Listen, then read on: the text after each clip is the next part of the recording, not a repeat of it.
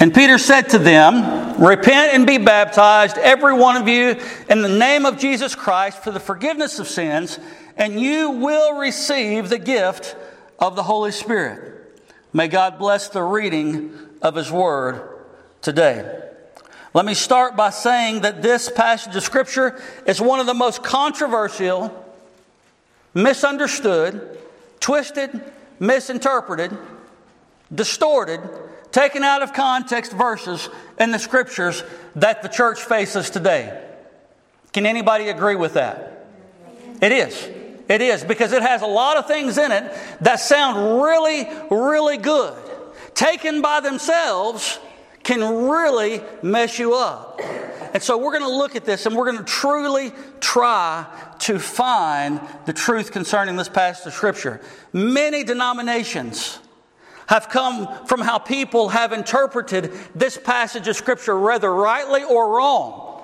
They, they, they have branched out and become something that they shouldn't be because they take something out of its original text and they make it something that it's not.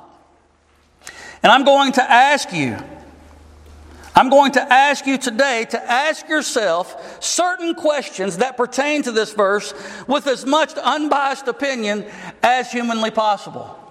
Okay, I'm going to ask you to do that. Is our traditional view as Christian Baptists right? Don't answer. These are, these are questions that you don't, I don't need answers for. I want you to ask yourself. Is our traditional view as Christians, Christian Baptists, right? What do we believe on baptism? I'll show you what we believe on baptism, and, and, I'm going to go through it very quickly. It's, it's an ordinance of the church, and we have looked at that before, so I don't have to tarry too long on that. We believe baptism to be an ordinance given by Christ to show the spiritual baptism by the Holy Spirit that has been that has happened to us on the inside. Everybody in agreement with that? The Spirit has washed us clean by the blood of the Lamb on the inside. And so the baptism that we experience, the actual baptismal waters, is an outward expression, is a symbolic of what has happened to us on the inside. We agree with that, right? We also believe that this is our great profession of faith. It is not just confessing Jesus because talk is cheap, especially nowadays but it's actually professing Him from the baptismal waters. This holds a lot of weight. It's meant to. We also believe that it should be done with urgency once a person understands what it is. This is their first act of obedience unto the Lord because He's told us to do so, to make disciples.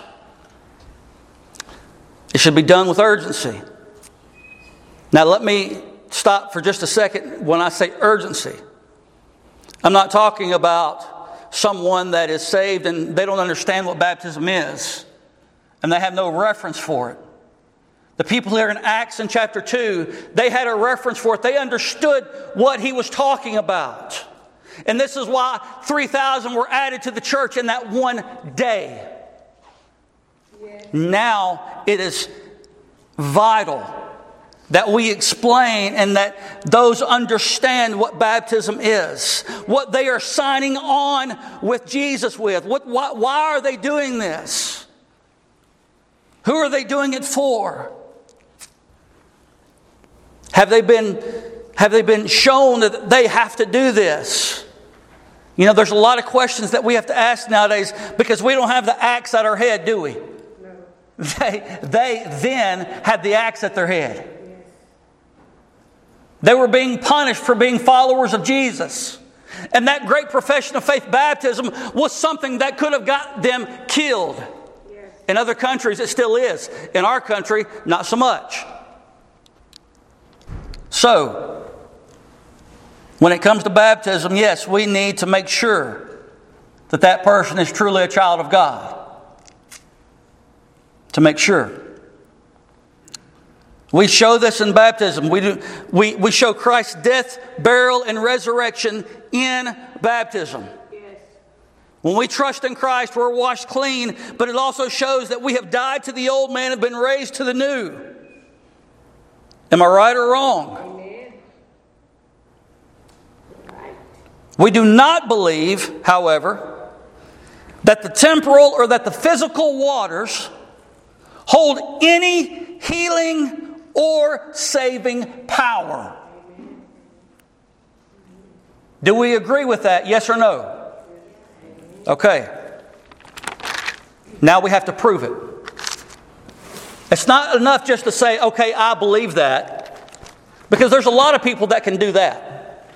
There's a lot of people that can say, Oh, I believe that because that sounds right. I believe it because, you know, tradition has always taught me that. I believe it because dad said so, or mom said so, or my grandfather taught that, or my uncles teach it. You know, it's always been a part of our family. I don't know why we do it, but I believe it. That's not enough especially when we're surrounded by heresy that teaches otherwise. We need to be equipped to be able to understand and to teach baptism correctly. We have to. Is our traditional view accurate? Do we believe it because of tradition? Or do we believe it because we truly understand what it means? and can testify to it with Scripture? Can we properly explain and teach this passage to someone else? Or are we left like looking like a deer in the headlights when somebody says, No, you must be baptized in the name of Jesus to be saved? And then you say, But my tradition teaches me otherwise. And you don't have anything else.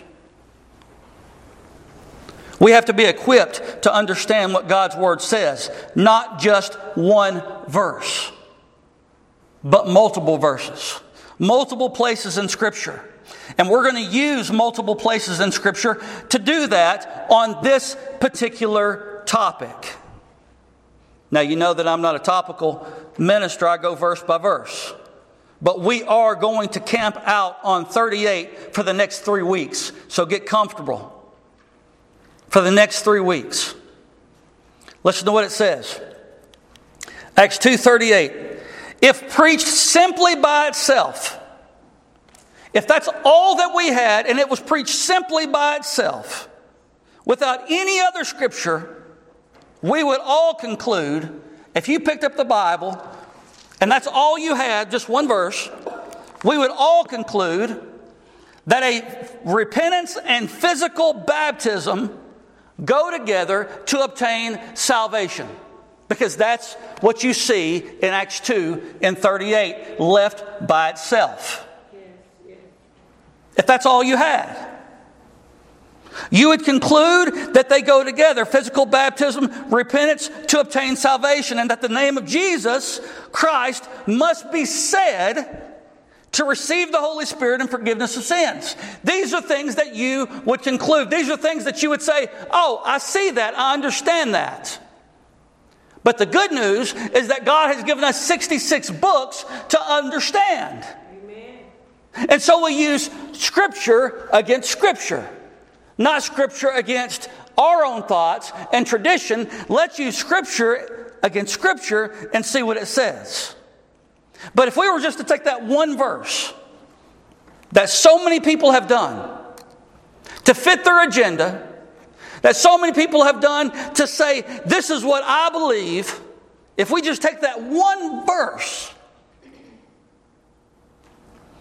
it sounds an awful lot like a conditional view on salvation. Let me explain to you what I mean. I do this to obtain that. I do this to obtain that. That's conditional.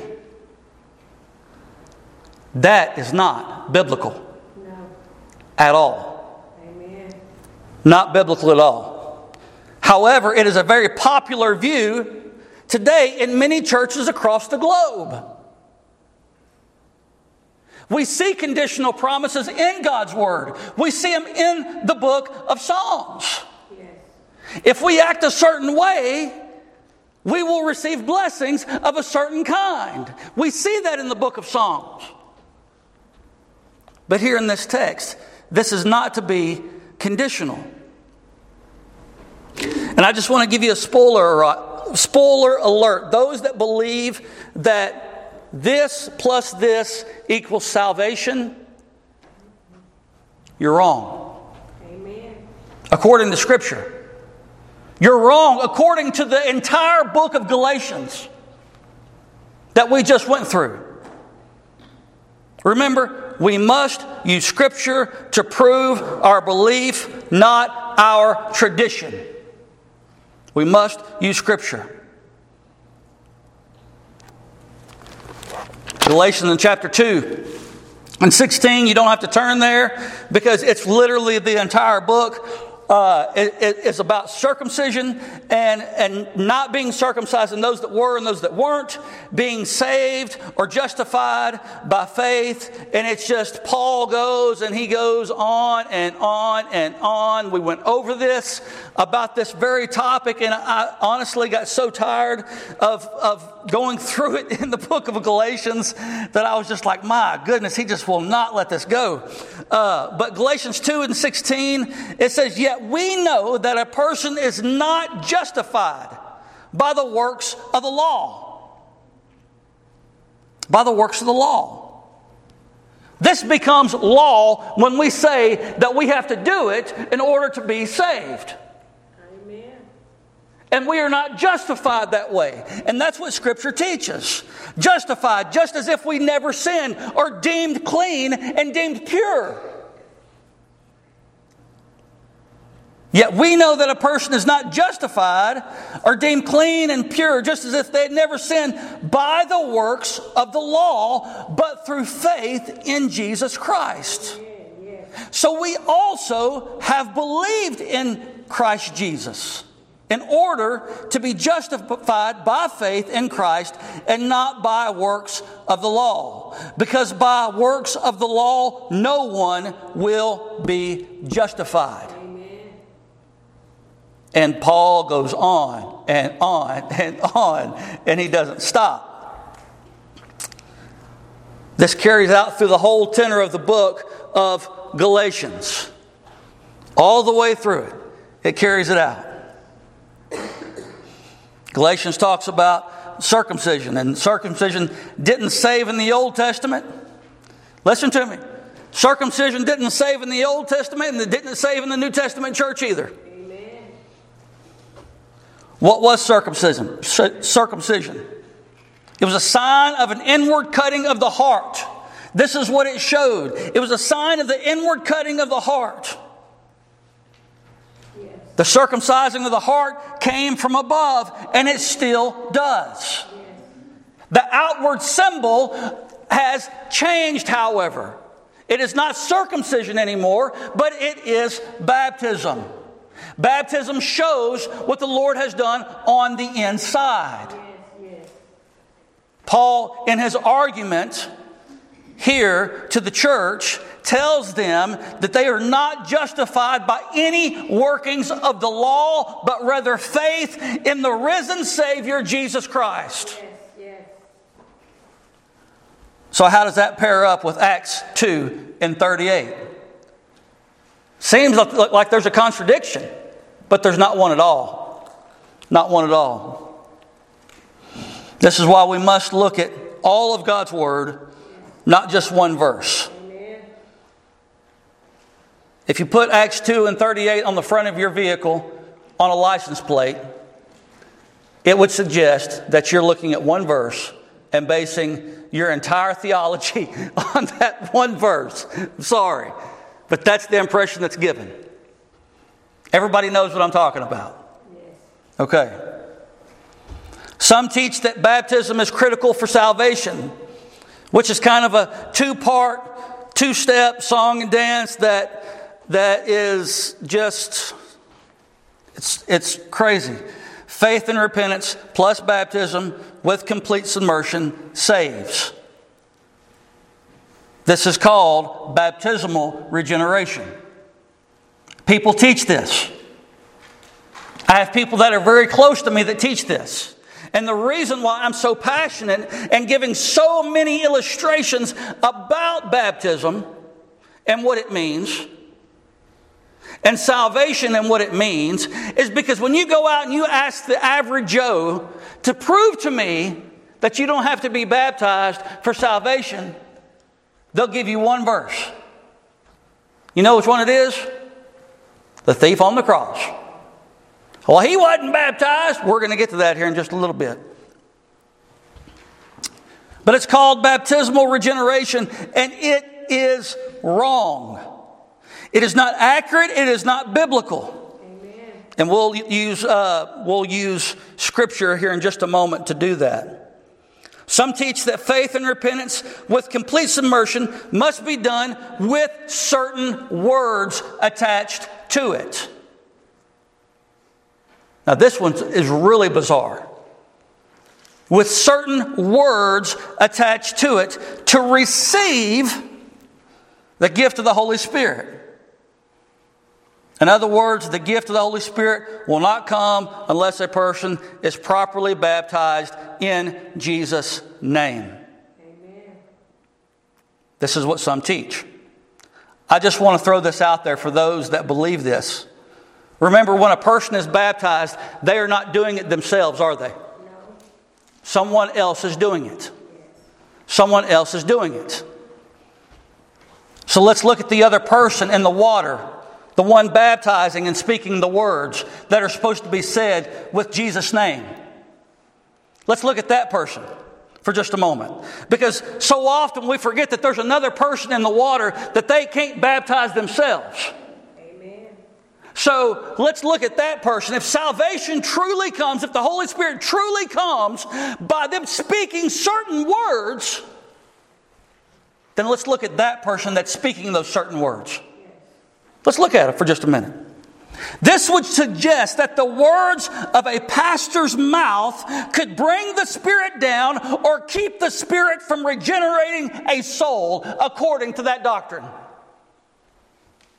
Are you following me? If they say in Jesus' name, and it has to be this way for the Spirit to fall, then you are giving that one person the power to regenerate a soul or not. That is heresy. Mm-hmm. Absolute heresy. Yes.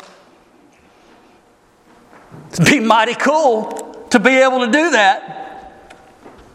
To be mighty cool to say, Holy Spirit, come save this person right now in Jesus' name. And it happened. But Scripture doesn't teach that.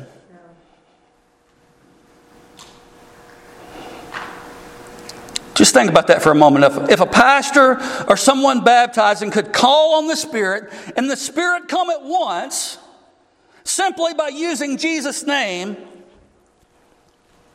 then I guess he could also call him off at once. Is that how that works? Simply by using the word?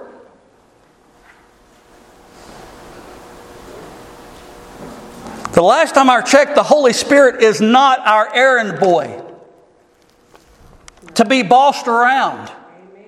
He is God and He goes wherever He pleases.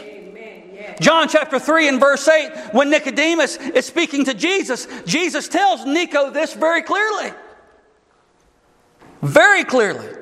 The wind blows or the Spirit blows where it wishes, and you hear its sound, but you do not know where it comes from or where it goes. So it is with everyone who is born of the Spirit.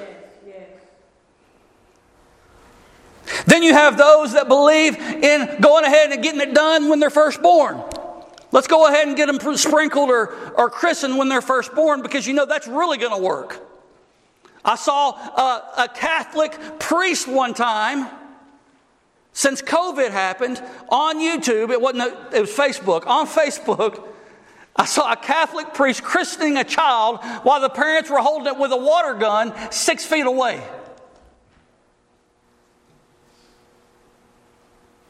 I really thought that would bring a laugh to somebody. That is stupid. Yes. There's nothing biblical about that. No. Nothing. About infant baptism?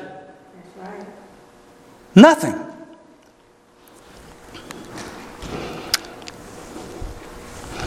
There's another, another view that we don't see a lot around here, but we do when we go back home, and that's those that can lose their salvation.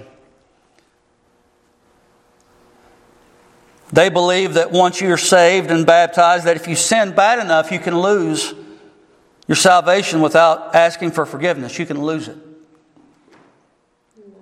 without asking for forgiveness, then you can lose your salvation. But once they repent and once they ask for forgiveness, then then they can come back into the fold and be restored. And be restored to the church. Having their salvation acquired back to them again but yet they don't have to or not, are not required to be rebaptized. With this view in this scenario, it's based solely on works, and it would suggest that baptism means absolutely nothing at all. And we know that's not true either. So we have all of these different views, and we have to figure out what is right and what is wrong. So, with unbiased hearts, let's use Scripture to examine these questions and find the true answer. This is the first question, and this is what will follow through the next four or three sermons. And this is how I'm going to break this down. Pay attention. Is water baptism essential for salvation, regeneration, being born again? You don't have to answer it. We believe that it's we believe that you, you don't have to be baptized to, to be saved, but we do believe that it is critical. We do believe that it's critical to do. Okay? But for the sake of the church and for the sake of God's word and the different denominations, we're going to go through this, and this is how we're going to do it. We're going to start in the Gospels with Jesus and his teaching. Okay? Yes. We're going to start in the Gospel with Jesus and his teaching. We're going to move to the book of Acts and see Luke's account. After that, we're going to go to the church in the letters and see Peter and Paul's teaching. Because I want us to be able to fully understand why we believe what we believe. And we're not going to use one verse to do it. I don't think so. Don't work that way. We're going to use God's word to do it. So, if everybody's ready, I'm just getting started. I'm sorry, guys. I'm just getting started. First question Is water baptism essential for salvation, regeneration, being born again? No, we don't believe that it is. First, Jesus. This is about Jesus. Matthew 28, 18 through 20. This is very important that you get this. You understand this passage of Scripture. We know what it is. It is the Great Commission. Everybody knows it, right? Matthew 28, 18 through 20. Turn there with me. I love to hear pages turn. Please do this. If not for anything, just to humor me. Matthew 28, 18 and 20, or 18 through 20. There's, so, there's some words here that I want us to mark down. There's some words I want us to underline. If you get a pen or whatever, you'll want to do this. And I may not get through all of this today, but it's, it's, it's worthy to consider. Matthew 28, 18 through 20. This is written to the Jews. By the way, Luke was also speaking to the Jews in the book of Acts. Yes. Matthew or Levi is speaking to the Jewish people here. This is the Gospel of Matthew. And Jesus, we find him saying this in 18 through 20. And Jesus came and said to them, Pay attention to what he said. All authority in heaven and on earth has been given to me. Go therefore and make disciples. That's the first thing he says. I have all power, it's all been given to me. Go make disciples. That's the first thing he says. Go make disciples of all nations. Then he says this baptizing them in the name of the Father and of the Son and of the Holy Spirit, teaching them to observe all that I've commanded you, and behold, I am with you always to the end of the age. The first thing I want you to see about this passage of Scripture is that these are Christ's words. He tells us very clearly to baptize in the name of the Father and of the Son and of the Holy Spirit. So, why is Peter doing it contrary? Well, he's really not. Peter is doing it the way that he's doing it in Acts chapter 2 because the people knew who Jesus was and they hated Jesus. Remember, they crucified him and they nailed him to a cross. Yes, yes. And so Peter's not going contrary to what Jesus taught him. He is wanting them to clearly identify who, who they are saved by. The second thing, he ties this passage has nothing to do with salvation. 18 through 20 has nothing to do with salvation, it has everything to do with discipleship. Listen to what it says. He ties together what? Baptism with discipleship. Also, go therefore and make disciples all nations, baptizing them in the name of the Father and Son and the Holy Spirit. Verse 20, teaching them. You see that? He goes now into teaching, teaching them. So we have making disciples, baptizing, teaching to observe all that I have commanded you. This is not about salvation. This is about discipleship. What Jesus is doing is tying baptism and discipleship together. Yes. Baptism and discipleship, He is tying them two together. Do we see that?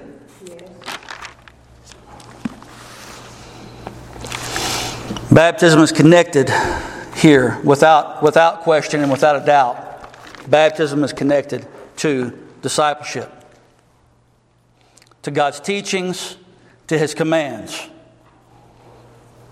It's not about salvation, but rather because of salvation.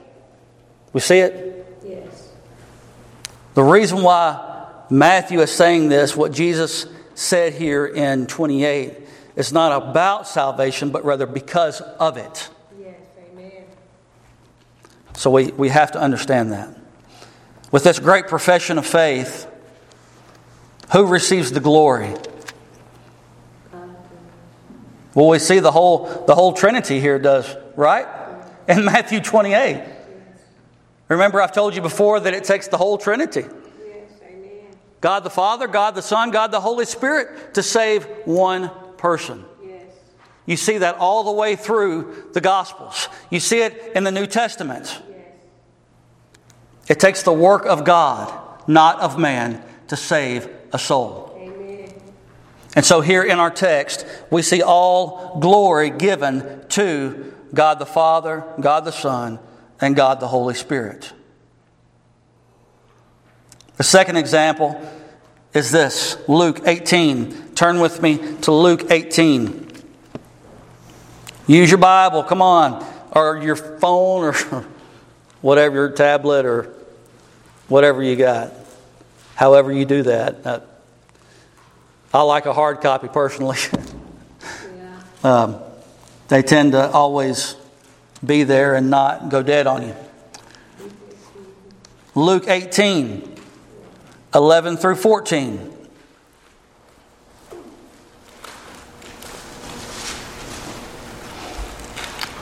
Remember, this is Jesus.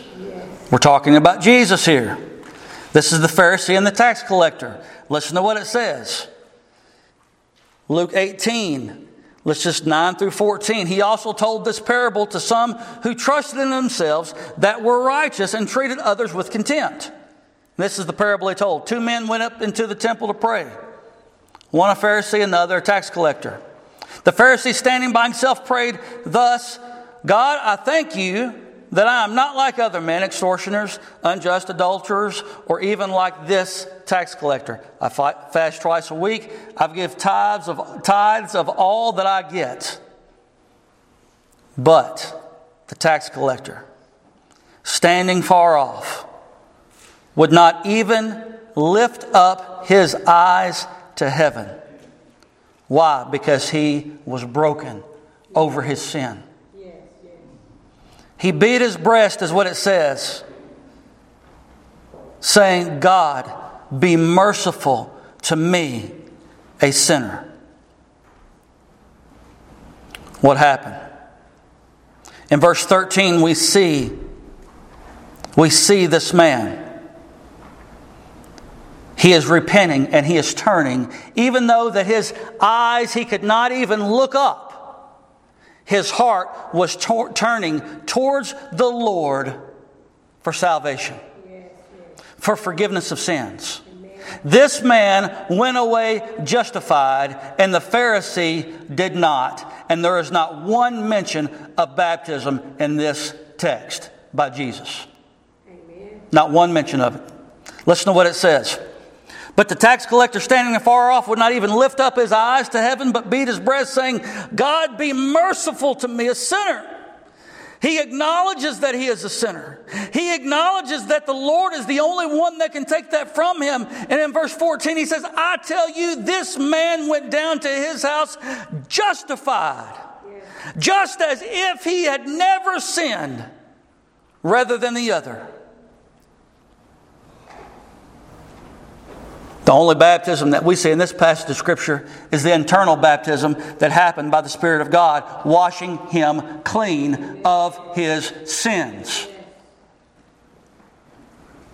Remember, we have to use all of God's Word, not just part of it. We're just talking about Jesus here. Let's turn to Luke in 23, and I'm going to end with that because my time is truly running out. Luke 23. The reason why I'm giving you so many examples, the reason why is because I want to equip you with God's Word so that you may better understand what God's Word says as pertaining to Luke, or Acts 2 and 38. This is the third example, Luke 23. 39 through 43. This is the thief on the cross. The thief on the cross.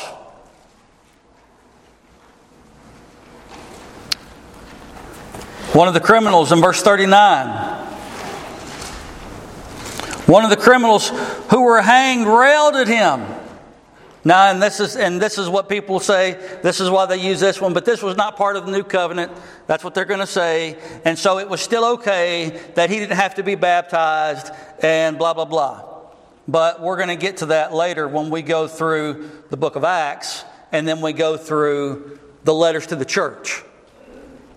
Listen to what it says, and they all harmonize perfectly. Luke 23, 39 through 43. This is what it says. One of the criminals who were hanged railed at him, saying, Are you not the Christ? Save yourself and us. But the other rebuked him, saying, Do you not fear God? Do you not fear God, he says, since you are under the same sentence of condemnation? He said, All three of us are sentenced to death. And then in verse 41, he confesses that he is guilty as charged. And we indeed justly, for we are receiving the due reward of our deeds. He says, But this man has done nothing wrong. What's taking place in this, in this thief on the cross heart? He was a thief, he was a sinner. He rightly judges his own self and knows that he is guilty. But what's taking place? What's going on here? Verse 43, 42. And he said, Jesus. What happened when he said this? He, he, was, he, was prophet- he was turning towards him, wasn't he? I doubt even this man could even raise his head. They were so badly beaten and bruised and, and broken that they, he could probably even not even raise his head. But I can see his heart turning towards him. Jesus, remember me when you come into your kingdom. What's he doing? He's acknowledged that he's a sinner, yes. and he's looking to the only one that is able to save him. Yes.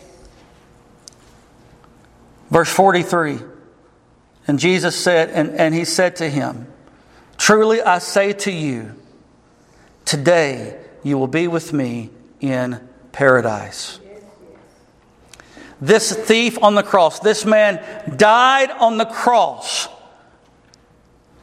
justified. Do we get that? Justified, washed clean. Just as if he had never committed a sin or never committed the sin that put him there. He was condemned to die and born again on the same day while being on the cross. Yes. That is crazy, but it's true. Yes, amen. He realized he was a sinner. By faith, he believed in the only one that can save him, and he was washed clean by the blood of the Lamb. Yes. This thief on the cross.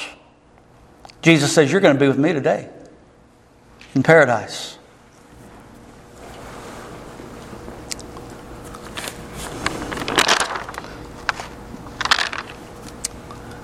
I'm going to end there. I have a couple of more examples and I have some other things, but I, I don't want to leave off without saying this. Baptism is very, very important. We understand that baptism does not save us. But we do understand that baptism shows that the Lord has saved us. Do you know how awesome that is? That for 2,000 years, God's people have been identified Amen. through their great profession of faith by entering into baptismal waters, being put down and being brought up to show what Jesus Christ has done in their life and what Jesus Christ done on the cross for us. You know how awesome that is? It's wonderful. It's great. And so, with that being said, you know, I, I, don't know who the Lord regenerates and who, who He doesn't. I can't, I can't tell that. I'm not a judger of man's hearts. But I will say this if the Lord has saved you, you need to count the cost and take this serious. Baptism is to be done out of obedience to Jesus Christ. It doesn't save, but when you are baptized, you are identifying with Christ, his death, his burial, his resurrection. You're identifying with what he has done on the inside, where you've been justified and washed clean by his blood. And you are testifying to the world and to the church that's around you yes. that you have been washed clean by the blood of the Lamb. So, baptism is absolutely critical that we do. But it's not for salvation, it's because of salvation that we do it. And so we'll finish this. Uh, we'll finish this later. My time is, has run out. Let's go to the Lord in prayer. Let's pray.